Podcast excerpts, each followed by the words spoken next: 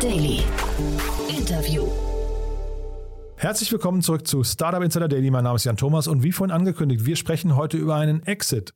Bei uns zu Gast ist Susanne Klepsch. Sie ist Co-Gründerin und CEO von MeetFox und es ist ihr gelungen, ihr Unternehmen gerade zu verkaufen an Send in Blue. Die kennt ihr schon aus diesem Podcast, immer wieder mal als Partner zu Gast hier in diesem Podcast, also eine All-in-One-Plattform für digitales Marketing ziemlich groß, ziemlich erfolgreich. Und wie gesagt, die haben jetzt gerade Meetfox übernommen. Wie es dazu kam, erklärt uns Susanne gleich. Kurz bevor wir loslegen, noch der Hinweis auf vorhin. Vorhin um 13 Uhr war bei uns zu Gast Arash Jalali. Er hat mit seiner Frau Anna zusammen die Plattform Profishop gegründet. Und da ist jetzt gerade Tiger Global eingestiegen, hat 35 Millionen Dollar investiert. Also eine tolle Geschichte. Da geht es um einen B2B-Marktplatz, der mittlerweile 1,5 Millionen Artikel anbietet. Also ja, so ein kleines Amazon für B2B.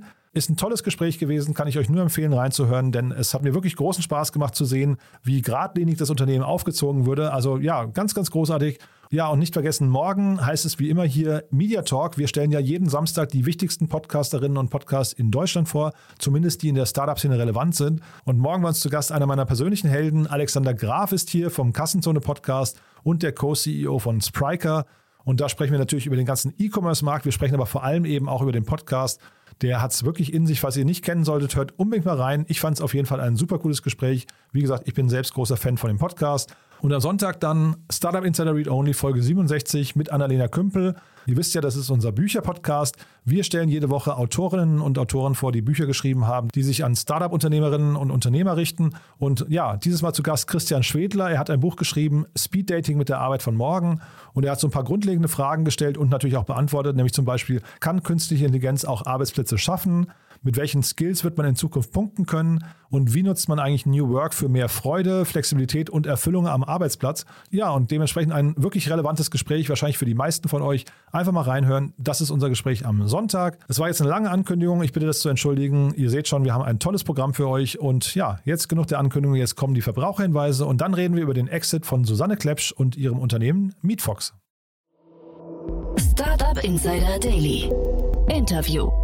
Ja, dann freue ich mich sehr. Wir gehen nach New York. Susanne Klepsch ist bei uns, die Co-Gründerin und CEO von MeetFox. Hallo Susanne. Hallo Jan, danke vielmals für die Einladung heute. Ja, ich danke dir, dass du da bist und erstmal herzlichen Glückwunsch. Bei euch ist ja was Tolles passiert, muss ich sagen. Ja, es war eine sehr aufregende Zeit in letzter Zeit.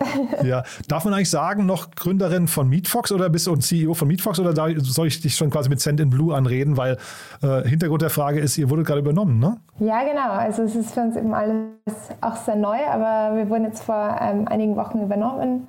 Und äh, ja, ich bin jetzt rein theoretisch noch immer CEO von der Tochtergesellschaft jetzt, aber die Tochtergesellschaft gehört nun äh, Sendinblue und nicht mehr mir. Und das ist die kleine Änderung. Ja, das ist eine kleine, große Änderung. Genau. Finde ich, find ich sehr, sehr spannend. Lass uns vielleicht mal kurz ähm, Schritt für Schritt durchgehen, dass du vielleicht erstmal kurz erklärst, was MeetFox macht oder gemacht hat bis dato. Und dann lass uns mal gucken, was Send in Blue macht und wie das zusammenpasst, ja?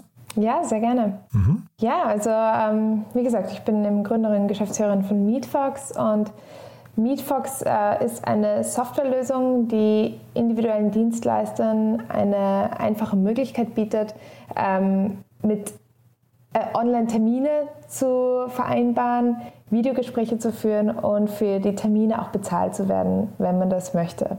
Also unsere Zielgruppe waren hauptsächlich äh, individuelle Dienstleister wie Coaches, Berater, Steuerberater, Anwälte etc., aber auch Unternehmen, die zum Beispiel Verkaufsgespräche oder Beratungsgespräche oder sogar äh, Interviews für Recruiting äh, damit abgewickelt haben. Also mhm. es gibt wirklich viele unterschiedliche äh, Use Cases für unsere Lösung. Und ähm, ja, wir, wir haben damit äh, mittlerweile 24.000 Kunden, wow. die tagtäglich unsere Lösung äh, nutzen für die Terminvereinbarung und sonstige Digitalisierung der, ihrer Ab Arbeitsabläufe.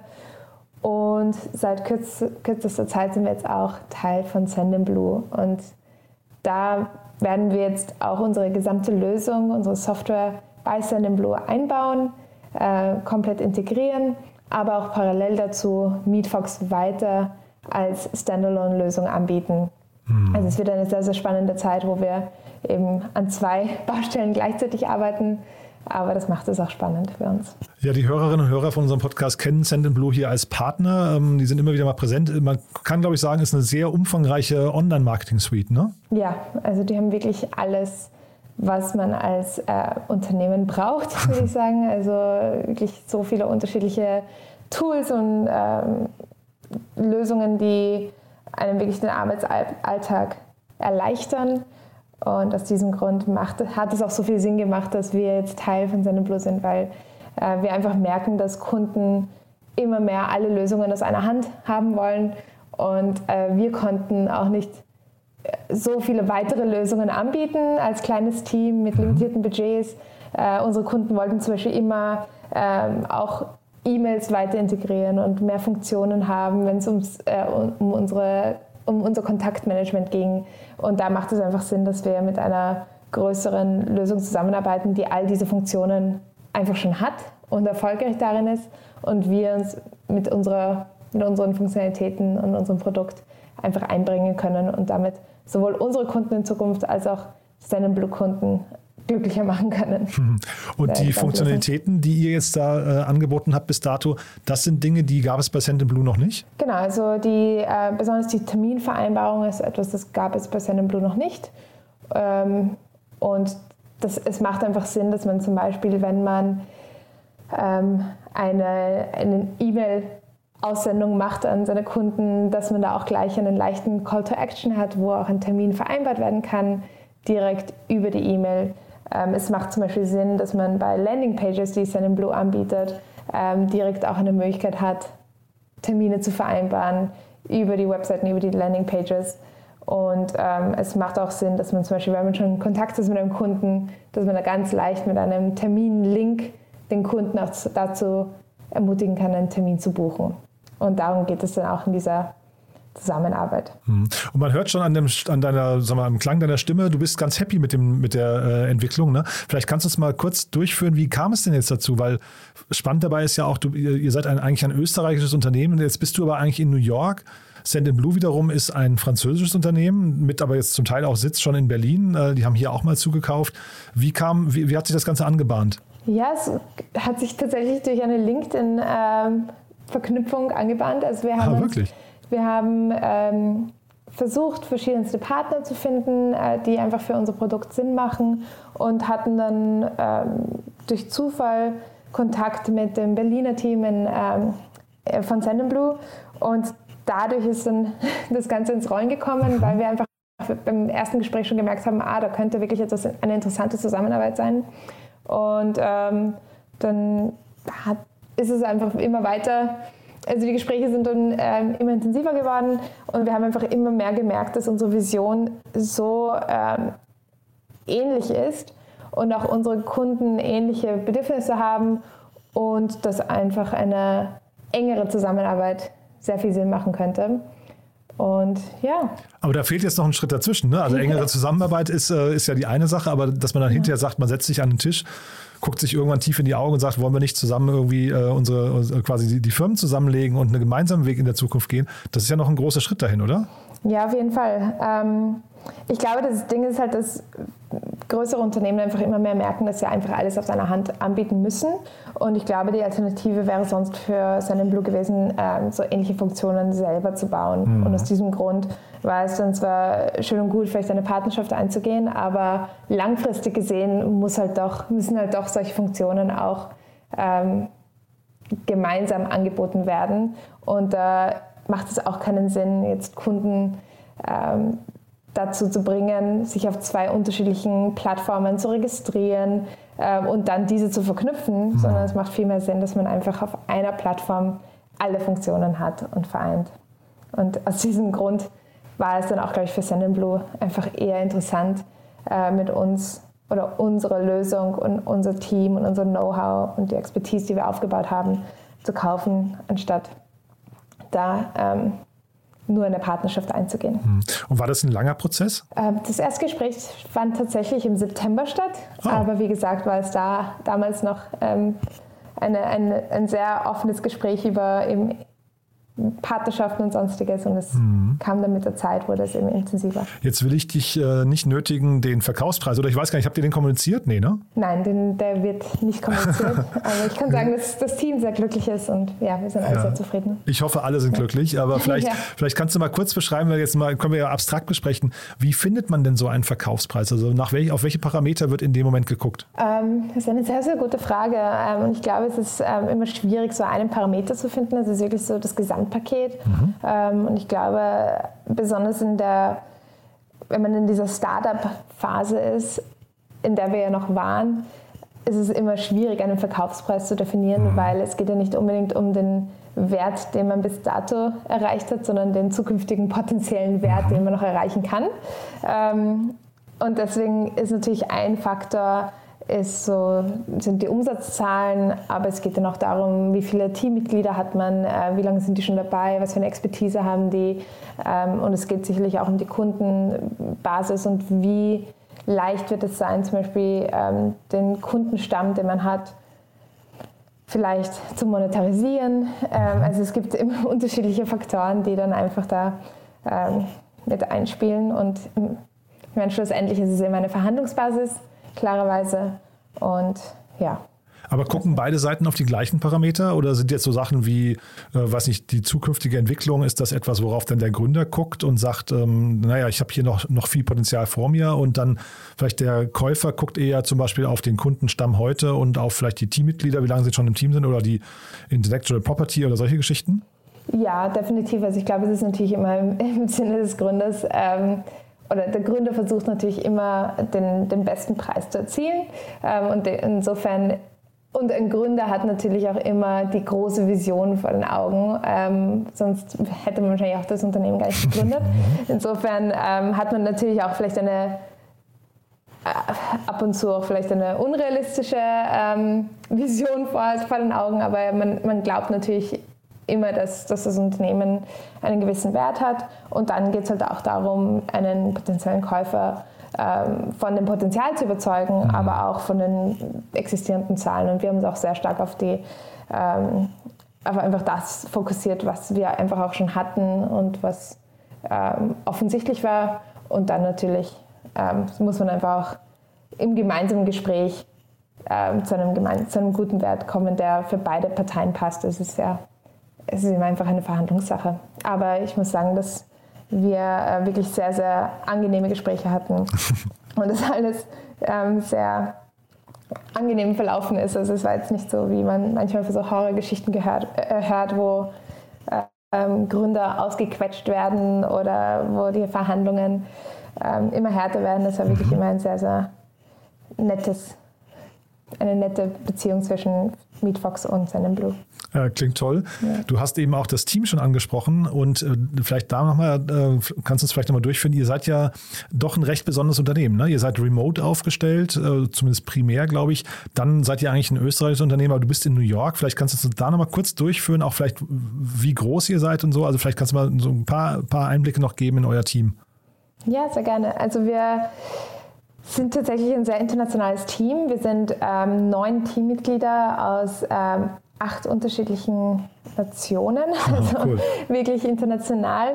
Und ich bin die einzige Österreicherin ähm, und lebe aber in New York. Und äh, das restliche Team ist zum Großteil in Österreich, aber keiner davon ist Österreicher. Also es ist wirklich, oder spricht Deutsch. Das heißt, es ist wirklich ein bisschen verkorkst, die ganze ähm, äh, unsere gesamte Konstellation. Aha. Aber es funktioniert irgendwie. Und ähm, ich glaube, wir haben wirklich dadurch, dass wir von Anfang an einfach gesagt haben, uns ist es nicht wichtig, wo die Personen sind, sondern es, uns ist wichtig, dass wir gute Talente bekommen ähm, und Leute finden, die einfach motiviert sind, an dieser gemeinsamen Vision zusammenzuarbeiten, war es für uns, hat es für uns einfach immer geklappt, äh, so remote zu arbeiten. Denn ganz am Anfang hatten wir zwar schon ein Büro in, in Österreich, aber ein paar unserer Teammitglieder waren trotzdem immer remote und seitdem dann die Pandemie auch begonnen hat, wir, haben wir das Büro auch aufgegeben und sind seitdem komplett remote. Und ich glaube, wenn man die richtigen Strukturen hat und äh, einfach Prozesse einbaut, ist es definitiv möglich, ein Startup zu führen, auch ohne dass man im gleichen Büro sitzt. Mhm, total es hat natürlich ja die eigenen Herausforderungen. mit denen man einfach umgehen muss. Und natürlich ist es schön, wenn man im gleichen Raum ist, aber es funktioniert auch ohne dem. Mhm. Und sag mal jetzt die Integration, ähm, wie geht das vonstatten? Vielleicht einmal technisch, aber vor allem kulturell ist das doch wahrscheinlich eine total, totale Herausforderung, ne? Ja, also wir wurden bisher wirklich super vom Sun Blue Team äh, willkommen geheißen. Mhm. Insofern mache ich mir auch gar keine Sorgen, dass jetzt kulturtechnisch äh, ein Problem geben wird, weil ähm, das gesamte Sun Blue Team ist auch extrem international. Ähm, viele arbeiten auch äh, remote oder man hat viele unterschiedliche Offices, mit denen man zusammenarbeitet. Insofern ähm, funktioniert sehr, sehr viel einfach digital. Es wird gut kommuniziert. Äh, und ja, das hat bisher sehr, sehr gut geklappt. Ähm, ich glaube, es ist natürlich eine große Umstellung für ein Startup-Team, äh, plötzlich in einem großen Unternehmen zu sein, wo es Abteilungen gibt und verschiedenste Hierarchien und Prozesse, die mhm. wir einfach aus unserem kleinen Startup-Leben nicht kannten. Ähm, und damit müssen wir uns ein bisschen erst zurechtfinden. Aber ich glaube, das ist eher eine, äh, eine spannende Sache für uns und jetzt nicht etwas, was uns abschreckt. Ja, ich glaube, Send Blue vielleicht zur Einordnung etwas über 500 Mitarbeiter, glaube ich, ne? Genau. Ich glaube, sie sind jetzt bei 550 Mitarbeitern ähm, auf sechs oder sieben äh, Offices verteilt. Aha. Ähm, ja, und dann noch ein paar, die eben remote sind. Das heißt, es ist schon eine größere, ein größerer Apparat, der da läuft. Ja, und bist du dann jetzt schon quasi der Außenposten für die USA? Kann man jetzt damit äh, davon ausgehen? Ich weiß, oder ich weiß gar nicht, ist äh, Send schon in Amerika aktiv? Nee, ne? Ja, also Send hat auch schon ein Office in Seattle Ach, ja. und sie haben auch in Toronto ein Büro.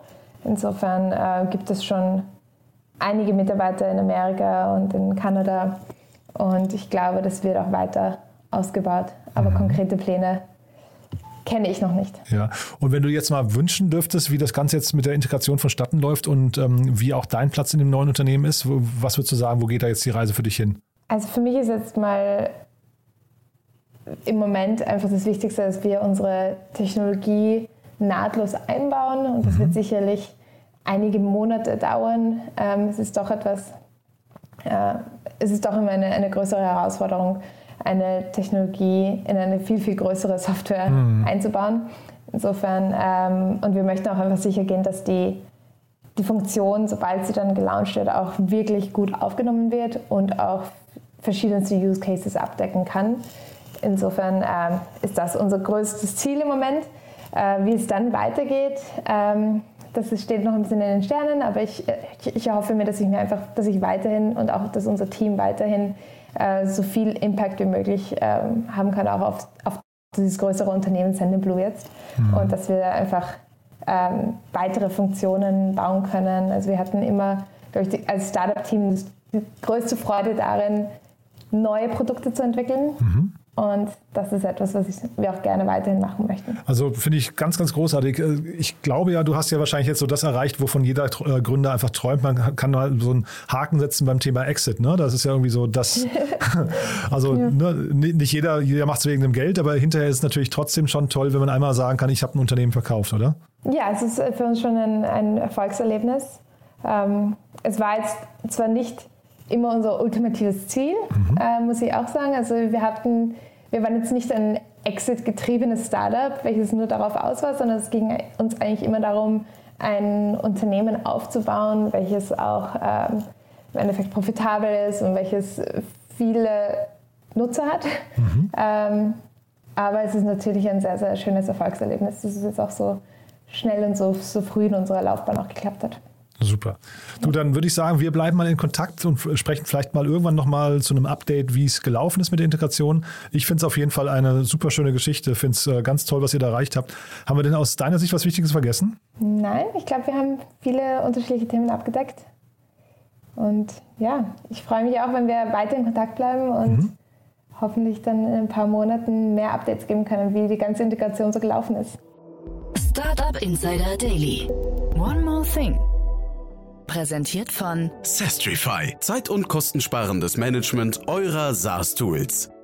Also Susanne, ich finde, das ist eine ganz, ganz tolle Geschichte. Ähm, als letzte Frage, wie immer, unsere Kooperation mit Sestrify. Wir bitten jeden unserer Gäste nochmal um einen Tooltip oder einen Geheimtipp oder ein Lieblingstool, äh, das Sie kurz vorstellen. Dann bin ich gespannt, was du mitgebracht hast. Also ich bin ein riesiger Fan von Airtable. Ah. Äh, ich weiß nicht, ob du ob du das kennst, aber äh, es super ist Tool, Fall, ja. ja, es ist also mein Lieblingstool und ich habe anfänglich äh, es nur für ein paar kleinere Prozesse verwendet.